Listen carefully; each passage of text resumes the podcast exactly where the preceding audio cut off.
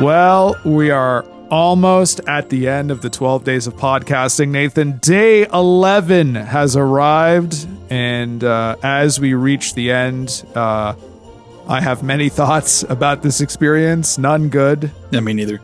It's been a ride. It's been a ride for. Oh, uh, oh, hold on, hold on. The hotline is actually ringing. That's weird. Okay, let me pick this up. Hello.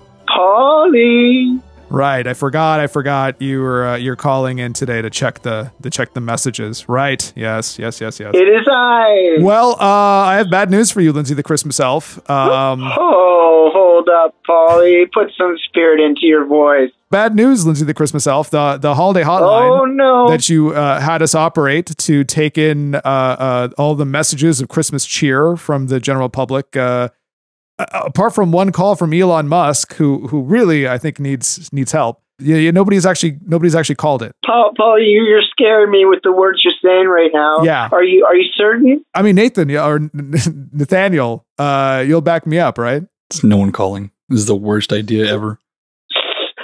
So when when you say nobody's called, you actually mean a couple hundred, right? The Please? only person who called was Elon Musk, and we don't actually consider him human at this point. Yeah, I think I pocket dialed once and I accidentally called.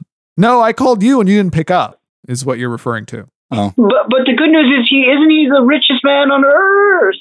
Yeah, yeah, no, he just kept uh I don't know, he kept talking about the the, the Mars and Jupiter and drops of Jupiter. I don't know. It was very strange. Wouldn't Santa have to be the richest person on earth? You know, he's gotta he's gotta pay his whole workforce, you know? Nathaniel, he's the richest in spirit. Yeah, but He's the uh, richest in I spirit. don't know about that. Like, I think it- I think it would take a lot. Like, even if we're going to talk about some minimum wage for you guys, like I think he's he's got to have a lot of money, you know, to pay you damn elves to make those those wonderful Christmas gifts.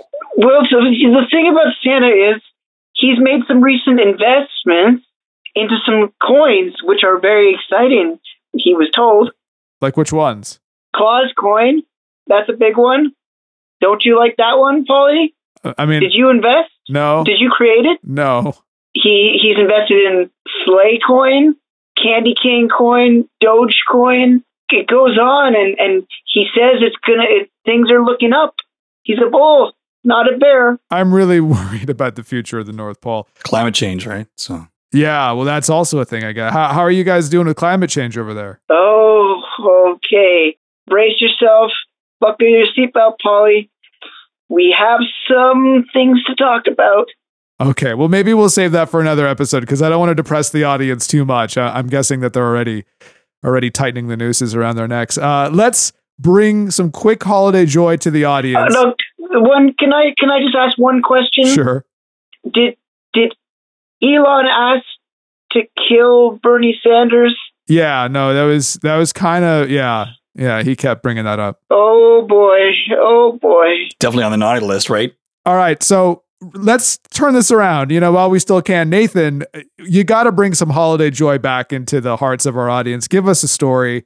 You know, this is the only way that we're going to save Christmas. It, it, it because no one called the hotline. Zero people called that hotline. Very unfortunate. The hotline was a bad idea, Lindsay the Christmas elf. I'm trying to save Christmas, guys. I'm trying to save Christmas. It might be kind of hard considering the the way of the world right now. But Nathan, come on, make us feel positive about things. All right. Give us give us some good news. Th- This is the most exciting story I have ever ever read to you. But there's no joy in it, though. That's I'm just gonna you know brace brace for impact here, right? There's no joy. I'm bringing it right down No. from No. okay, it's not my fault. It's not my fault. It's just, it's what I got. It's what I got to report on. It's it's important. It's important, you know. okay, go on. From peacefulresolutions.com. Yep, that's a website. Yeah, it is. Uh-huh. Uh, A man uh, has been held as Fox News' giant Christmas tree has gone up in flames. That it feels like good news if it's someone burning down Fox News's Christmas tree. Yeah, it could be. Very well. Very well could be. Yeah. Was the man Geraldo Rivera? Isn't he dead? No. Oh, That's- Nathan. No. Fox News security spotted the 49 year old suspect climbing what the conservative network has dubbed its all American Christmas tree in Fox Square on the Avenue of the Americas uh, at around midnight. Uh, the New York Police Department told Huffington Post in a statement. Upon arrival, officers observed the male running from the location and he was taken into custody. Fire crews brought the blaze under control without injuries, which is a sad notation to this story. Right. Uh, now I just I just looked at a, a notification written to Santa Claus, and it says, and I'll, I'll read it really quickly. Dear Santa, please instead of burning trees this year, burn critical race theory books. Fox News. Wait, are you telling me that this whole time you also had a texting hotline in addition to the stupid phone hotline that we've been sitting by for the past week? No, our Wi-Fi's been a little sketchy, Polly. I don't, I don't hear you well right now. Okay. All right. Well, I feel like Nathan, is there anything else to this or should we maybe wrap up this disaster? I feel like Nope. Chestnuts roasting over an open fire tree. Wow. All right. Well, uh, you know, don't do arson, kids. It's not good, uh, even if it's Fox News, uh, who, you know, maybe kind of sort of deserve it. Unless, unless you're being safe in doing so. That's right. Yes. If you're going to perform arson, perform safe arson. Very safe. So.